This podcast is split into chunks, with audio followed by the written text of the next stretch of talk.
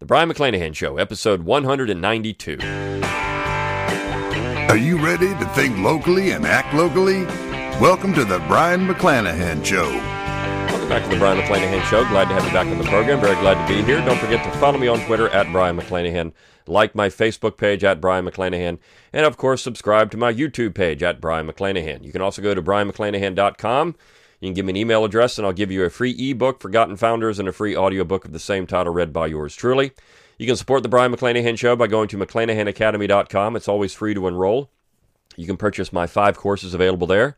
You can also go to brionmcclanahan.com forward slash support. You can throw a few pennies my way, help keep the lights on, help keep the podcast going. And of course, you can also support the Brion McClanahan Show by going to learn true, T R U E, history.com. That is my affiliate link for Liberty Classroom, where I teach with Tom Woods, Kevin Gutzman, Jason Jewell, a whole bunch of great faculty members, Brad Birzer. And um, you can use that to subscribe at Liberty Classroom, and that will also support the Brion McClanahan Show. And you can always get your Brion McClanahan Show gear at redbubble.com. Just do a search for my name, B R I O N McClanahan, and you get your Brion McClanahan Show gear with my logo on it. Makes a great gift, Christmas gift. Christmas is coming, so get that gear and uh, help support the Brion McClanahan Show. Okay, well, I, obviously, we had a big news story over the weekend. George H.W. Bush died, and we've had all kinds of news stories about it. Everybody's talking about it. So, of course, I have to follow suit, but I'm going to do it in a way that's a little different. I'm not going to talk about his presidency. I've already done that several times. I wrote a chapter on George H.W. Bush in my book, Nine Presidents Who Screwed Up America. I, uh, I covered this in a class for Learn True History the 10 worst and 10 best presidents, and George H.W. Bush is in the 10 worst. In fact, that, that section of the class covers more than 10. It's actually 13 presidents, and that's because I basically did that part of the class off of my book. So I've already talked about George W. Bush, H.W. Bush, I should say, and who he is as a president. And as a president, he was a catastrophe, he was a disaster. But I want to talk about the wider implications of what's going on now in America when we look at this uh, the ceremonies and the public forms of mourning and all the things that are happening in America and compare that to the way things used to be. Um, and I and and where this stuff comes from, and not just that, how Americans conceptualize the presidency today. And this has been a trend that's been going on now, say for the past uh, 40 years or so. And I think the thing that's interesting about it, I, I want to place this squarely at the feet of the Republican Party. And I, and I think that there's a way to look at this and understand this all comes from the Republican Party. Because the Republican Party and the ideas of the Republican Party, if you trace those back all the way back to 1854, and then before that, when you had a lot of these members. Where did these members of the Republican Party come from? Of course, the Republican Party created in 1854 a coalition of Whigs and Democrats. But if you look at those Whigs, and you look at where some of these Whigs came from, and you trace their intellectual origins, not all the Whigs, but some of the Whigs, and look where they go to, you run a straight line back to the New England Federalists. Now, not all the Whigs were New England Federalists. They certainly had a certain element of Jeffersonian republicanism, at least people like Henry Clay. I think that Michael Holt has conclusively argued that the Whig Party was not just this easy, easily pigeonholed party where you had old Federalists and old Republicans, uh, and and uh, forming the old Republicans went into the Democrat Party and the old Federalists went into the Whig Party. It, it wasn't always that cut and dry. You had a lot of Whigs that were not part of that old Federalist Party. They were old Jeffersonian Republicans. In fact, what they were were national Republicans. They were Republicans, but that believed in the Hamiltonian economic system. So, um, you certainly had this this these shades of gray, so to speak, in the Whig Party. But you did have a faction of the Whig Party that were old New England Federalists. And those old New England Federalists, of course, were accused over and over again by the Jeffersonians, particularly those in Virginia, of being monarchists. And what we're seeing today with the public presentation of George H.W. Bush is a celebration of monarchy. It, it's, it's nothing else. It is a celebration of monarchy. And that is a complete distortion of the design of the presidency, of the founder's conception of the executive branch, of American belief in an executive. This is anti American, what's happening today, and how we're fawning over George H.W. Bush. And it's not just George H.W. Bush. We had the same situation when Gerald Ford died, when Richard Nixon died, uh, when, uh, Ronald Re- when Ronald Reagan died. Not necessarily to the same extent as what we're seeing with George H.W. Bush, because I think it's gotten worse. And uh, there's also this religious element to it, which I'll get into as well. But where does all this stuff come from? Why are we. And, and the National Review actually had a little piece on this. The National Review, of all places. And I'm going to read it because it's only two paragraphs. Uh, and it's written by Charles Koch. I, I guess it's, a, it's either Cook or Koch. Um, I would say Cook, actually. Charles Cooke. And so uh, it's only two paragraphs. So I want to read this. This is in National Review. And he said, quote, it is in no way to insult George H.W. Bush, or any other president for that matter, to ask whether the retooling of their calendars is an appropriate way for the people of a republic to respond to the death of an elected representative. Tomorrow, the press reports, is to be a day of mourning. Of course, this is now Wednesday.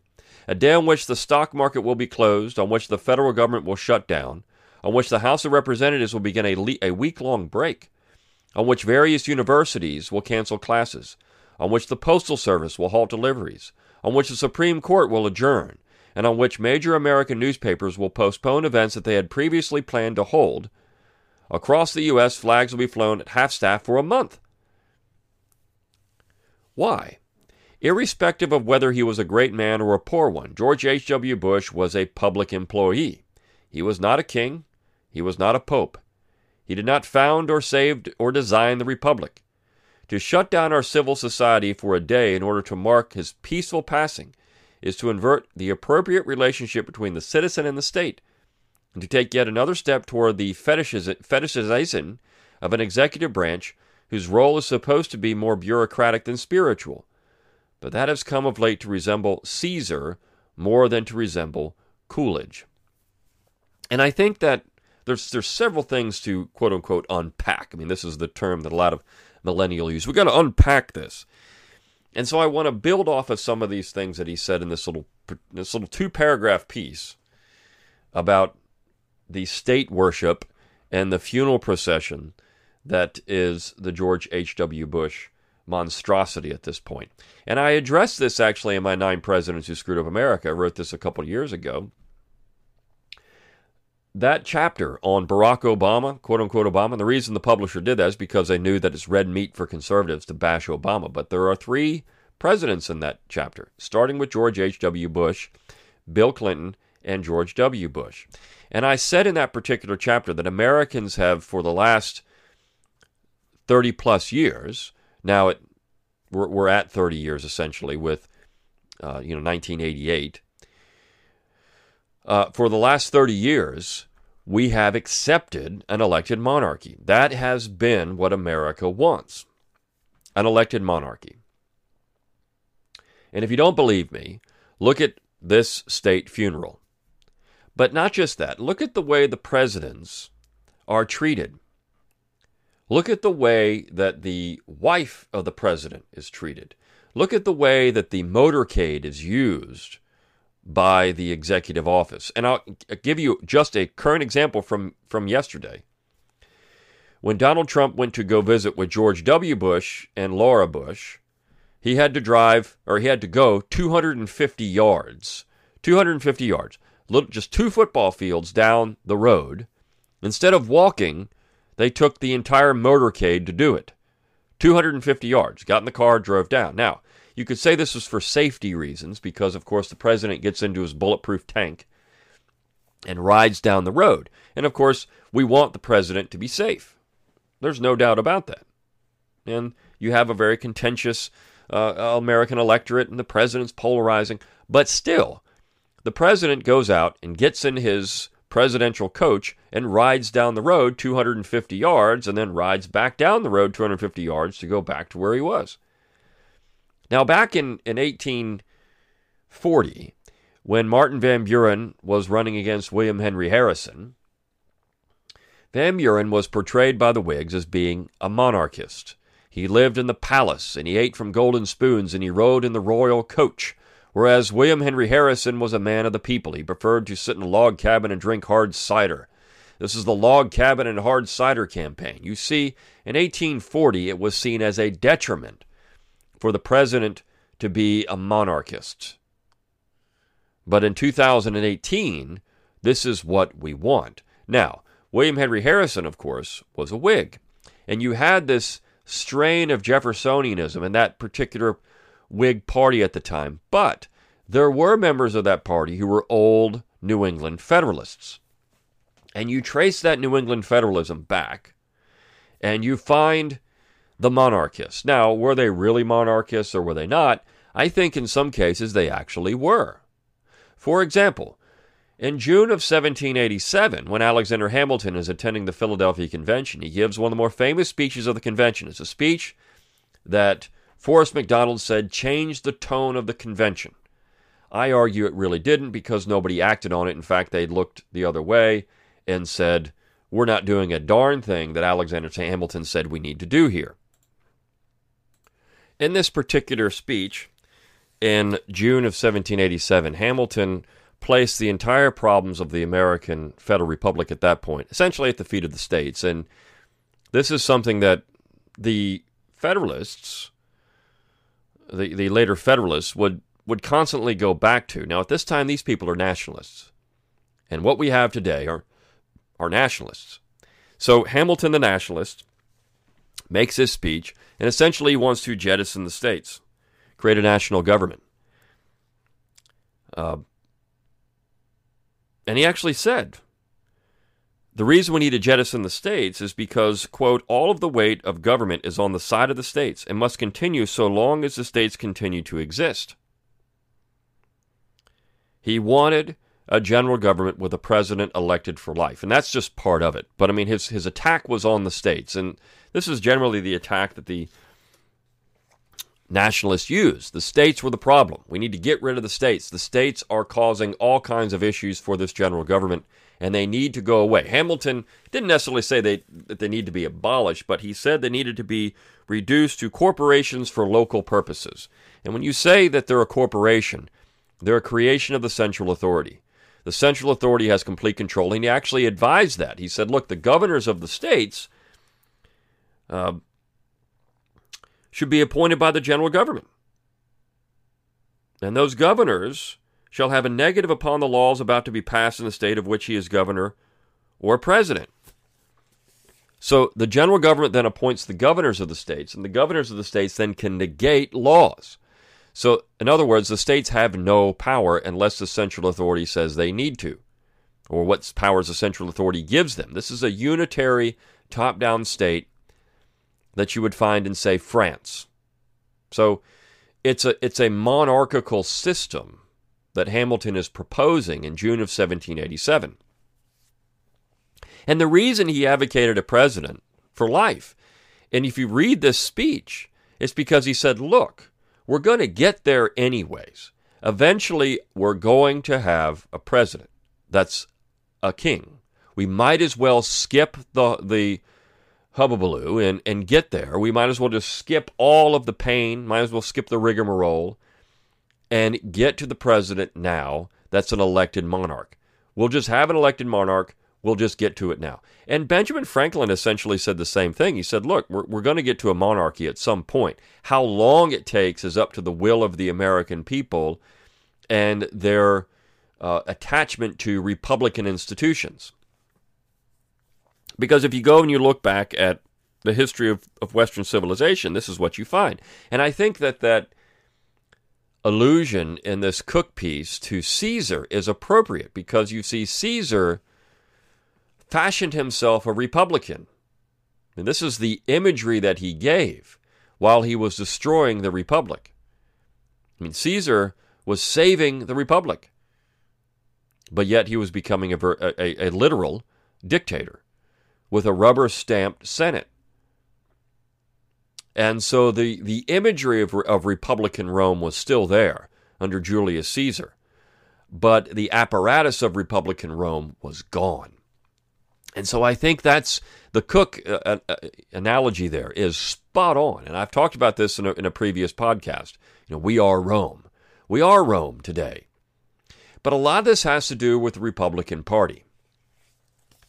And I know there are Republicans that listen to this podcast and they get very upset when I bash the Republican Party. But the Republican Party is a major problem in America. And the Republican Party is a major problem in America because it is a Caesar like party. At the local level, and even the state level to most in most cases, the Republican Party is a fairly good party in that it promises limited government. It has people that are grassroots people that really go out there and they believe these things. And you get people elected to your city council and you get people elected to your state legislature and they believe these things that they're advocating. They believe in limited government. They believe in federalism. They believe in those things. I know a lot of Republicans that do. But there's something about the federal city that makes all of that go away because in reality, the Republican Party has always been, since the age of Lincoln, a monarchist party. What I mean by that is that when Abraham Lincoln assumed power in 1861, he assumed not directly the, the role of a, of a monarchist, of a king, but because of the war and because of the burden placed on the executive during that war, the president became more like a king, and the Republican Party rallied around it. Now, following Lincoln, you certainly had the Republicans uh, being very critical of executive power with Andrew Johnson. Those were the radicals. They were very critical of, of executive power because the executive was a block to their particular social, political, and economic agenda. They didn't like Andrew Johnson. But then they got Grant, and Grant was certainly their guy, and they were fine with a strong executive as long as their guy was holding the reins, you see. They didn't care. And not only that, they looked at Grant as somewhat of an elected king. In fact, Grant was the first president to attempt to run for a third term. So you had this slow drift beginning in 1861 of the presidency into an elected monarchy and the elevation of the president to a point that had never been contemplated before. And this is all due to the Republican Party, the party of Lincoln. You got to think about the imagery the Republican Party uses, the attachment they have to Abraham Lincoln. That is their guy. They worship Abraham Lincoln.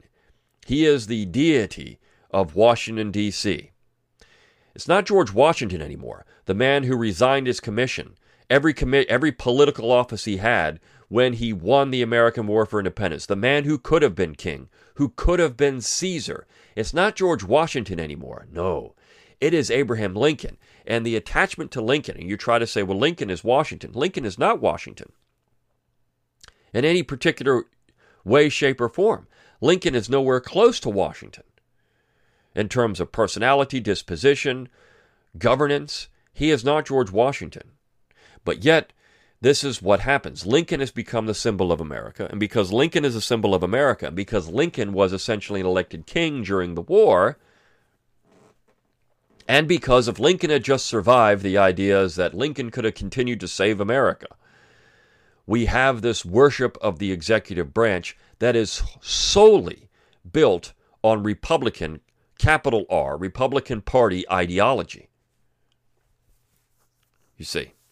So that carries forward. Now, in the 19th century, you had Republicans, you had Hayes, and you had Garfield, and you had Arthur. These guys were not necessarily monarchists. In fact, I look at that 19th century period as a beautiful period of American executive history because none of those guys were strong executives. That's great.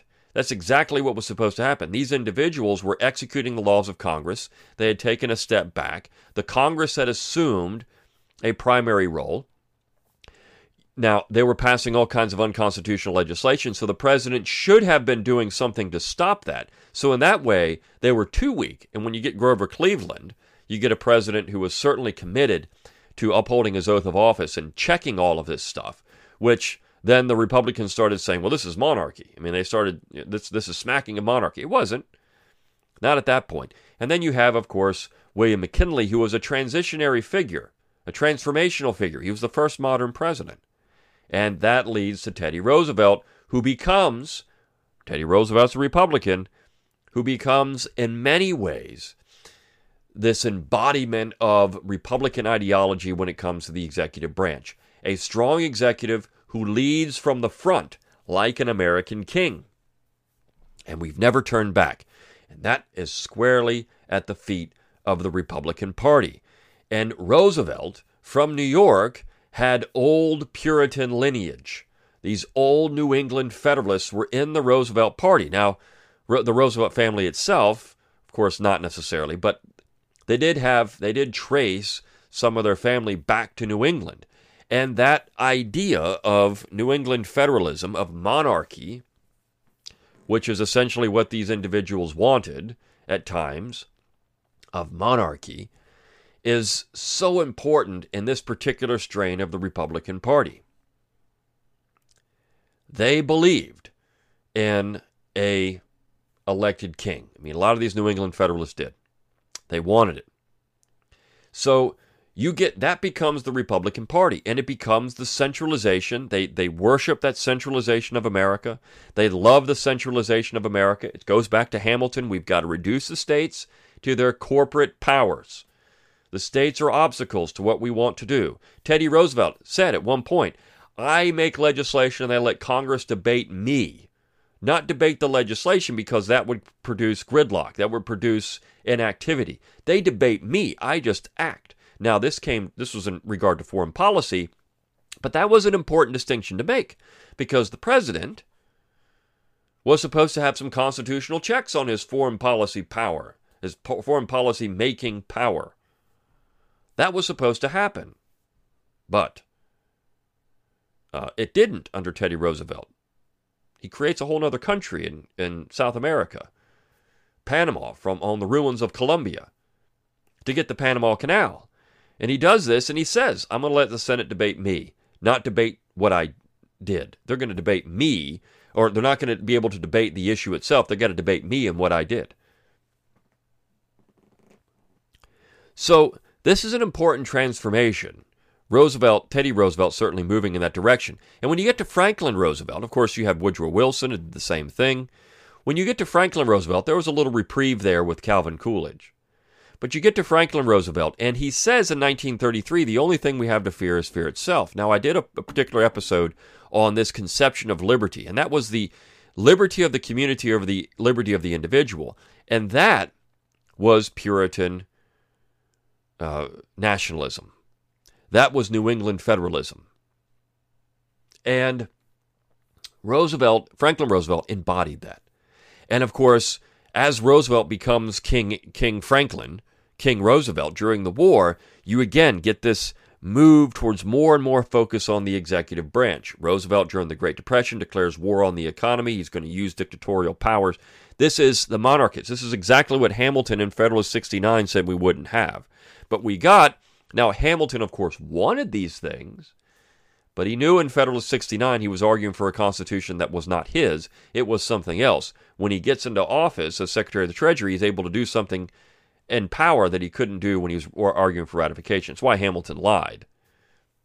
Now, I mean, people would uh, criticize me for that and say, no, it's right here. It's clearly said this is what he's going to do. But when you look at the entire breadth of information that's out there on the ratification, the Constitution that Hamilton advocated as Secretary of the Treasury was not the Constitution that was ratified. That's clear. But we have Franklin Roosevelt, another president who screwed up America. We have Franklin Roosevelt, and you get more and more focus on the executive branch, more and more centralization. The Republican Party is fine with this, for the most part. Now, I know in the 1930s they resisted. You had the Conservative Manifesto, which was actually written by a Democrat. So you had some Democrats uh, Josiah Bailey of North Carolina wrote this thing. So you had some Democrats who were breaking from that Roosevelt monarchy. Uh, but Republicans were certainly in line with this image of America and the strong president. They believed it because it was their thing. It was their thing. it was what they had wanted since the age of Lincoln. And it's it's no coincidence that you start seeing more and more Lincoln worship when you get to the middle of the 20th century. And then of course Roosevelt dies and you had some of the state worship during the Roosevelt death, but not like it is today. Then you get Truman, more and more centralization. Uh, or then you get Eisenhower. Then you get and, and of course every for every successive president we get more and more focus on the executive branch. And ultimately then the Supreme Court and everything is now in the center. Every issue becomes a national issue. And because of that, because that happens, we now have the worship of the center and the state and the president as essentially an elected king. And the Repu- it's no coincidence now the Republican Party is in control of the executive branch. The Republican Party is in control of the Congress still at this point. And look at what's happening in Washington D.C. This is all built on the Republican Party, on the worship of the of the executive as the king and the central authority as the final arbiter of everything. You have Donald Trump. Donald Trump, who is a businessman. Donald Trump shows up at Bush's casket and salutes a military salute. Why not just give him a Hail Caesar sign and walk out? This is a civil employee. He wasn't a he's not a military employee, he's a civil employee.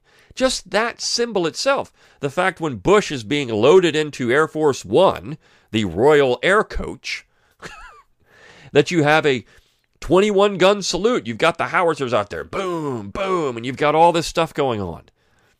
And then there's going to be a 21 aircraft salute of George H.W. Bush. This stuff is absolutely insane. It is absolutely insane, but this is the Republican Party. And I was talking to a colleague of mine, Don Livingston, the other day, and he said he remembered back in World War II how all this stuff started started going on. He was a young boy, and uh, he he remembers how all these U.S. flags were just put everywhere. And then, of course, you had the 1960s, and nobody did that before. Nobody put U.S. flags out on their property, on their front yard. Nobody did any of that stuff before World War II. And then you get the 1960s and everyone's burning the flag, and the reaction to it was overkill. We're going to put not only U.S. flags everywhere, we're going to put the biggest U.S. flags we can find. You go to your car dealership, and you've got a flag as big as a house sitting there flying in the flapping in the breeze. That's the Republican Party. It was the reaction to it. Well, if they're going to burn that flag, we're going to put we're going to put a flag sticker on everything. We're going to show we're we're proud to be an American. It's Lee Greenwood. This is what you get in the this is the Reagan reaction in the 80s because of the of the hippies in the 60s and the anti-war people burning the flag and doing all the things they were doing. So we're just going to go the exact opposite. We're just going to worship the state even more. We're going to worship the executive branch even more. My country may be wrong, but is my country right or wrong? I'm just going to go out there and yeah, rah rah. And this is what we get with George H.W. Bush. What we're seeing in the state worship and his funeral is squarely at the feet of the Republican Party. If you don't like what's going on, if you look at this and say, this is a little bit crazy. I mean, yeah, the guy died, and that's sad, and his family was sad for his family. Uh, you know, even if, it, look, Bush was a awful president, a terrible guy uh, as president. He did all kinds of awful things. He violated his oath of office continually, but he was a grandpa. He had grandchildren, they loved him. He had great grandchildren, they loved him, and and uh, his children loved him. So, of course, I mean, I don't, you, you know, when you look at anyone ideologically, when when they die, their family mourns, and that's a sad thing. And and you feel sorry for them, and that's fine. We could have we could have said, ah, oh, that's that's bad. You know, George, he was 94 years old. 94 year old people die. This is what happens. He lived a long life, and so um, you you feel bad for his family, and that's that's something that happens, but do we have to go and do what we're doing? Is it have to be this kind of overkill for a one term president who was awful? Who was awful. Same thing with Gerald Ford or Richard Nixon. I can only imagine what's going to happen when Bill Clinton or Barack, excuse me, Barack Obama die. because the, the media that hated George H.W. Bush are fawning over the man. It's only going to be worse with individuals they actually loved, and Clinton and Obama. Uh, so I can only imagine. But of course, the state worship is there. And one of the other things I think, and, and I'm getting up against time here, one of the other things I think about this and why I think Americans go over do overkill now in terms of public mourning is because of a lack of religion.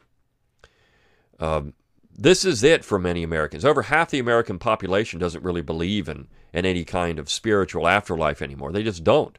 So this is it. When you die, I mean, the mourning is there, and you, it's look at me. It's social media driven. It's media driven. Look at me. We got to look at everybody crying. Oh, that's terrible. Look, George W. Bush is crying. We got to look at all these things. We have to have all these people brought in. We have to do all this stuff. These state funerals because it's all about look at me and what can I do. And not just that, there is no eternity. It's this life and that's it. And so we mourn in ways that perhaps people didn't mourn before because they understood, okay, well, uh, he gets to go to a better place. And I know that there has been some of that. Well, he's now with Barbara, and he's got, uh, you know, he's got um, uh, his little daughter there that, that died, and so he's with his family again. Uh, but at the end of the day, I think some of this has to be because of the here and now, and it's all about image. We got to show an image. I mean, I don't know if when the Queen of England dies, if it's going to be like this. I really don't think it will. I don't think it'll be anything close to what's going on. The amount of money, taxpayer money, that's being spent on George H.W. Bush's funeral. I don't think it's there. So, this entire process is a fine example of what I wrote in my Nine Presidents book. We've got an American monarchy. The Republican Party is squarely responsible for it. It's the Lincolnian image of America. It is centralization. It's the elected king that we have that Hamilton said we would get. We've got it. And so my my assessment of that a couple of years ago when I wrote Nine Presidents is spot on in that here is what we have. We have the uh, the American monarchy, the American king, and it's Republican Party that's created that. If the Democrats were in power right now, if they were in office, president, Congress, you would have seen some of this, and I think there's no doubt, no question. But I don't think you would have seen it to the extent that you're seeing it now. It is a worship of the executive, and of course, because it's one of theirs, it's a Republican that died. They're going to go, and it's a president, uh, the father of a president too. You got the entire Bush dynasty. I mean, the dynasty, the the the aristocracy. I mean, this is this is what we're looking at here. You've got all of that wrapped up into this, and so I really think that's that's what's going on here, um, and it is absolutely sickening when you look at this from from an originalist perspective, from an American Republican lowercase r perspective. The founding generation would be spinning in their graves. Thomas Jefferson didn't even put that he was president on his tombstone, and yet I'm sure that's going to be squarely on George H.W. Bush's. George Washington didn't want to be president. And here we gone, we've gone from George Washington, Thomas Jefferson, John Adams, even who was who was uh, criticized for being a monarchist. And I think uh, the again some of the New England Federalists were, maybe not Adams himself. Uh, Monroe and Madison, who I mean, this was not what they wanted. We've gone from that. We've gone from the 1840 election when it was a detriment to be seen as a king to this. How far have we come in American history? In American political history and American Republican lowercase r principles. So, regardless of what Bush was as a president, this is complete overkill. And it's only going to get worse. And the Republican Party is completely responsible for it. I'll see you next time on The Brion McLean.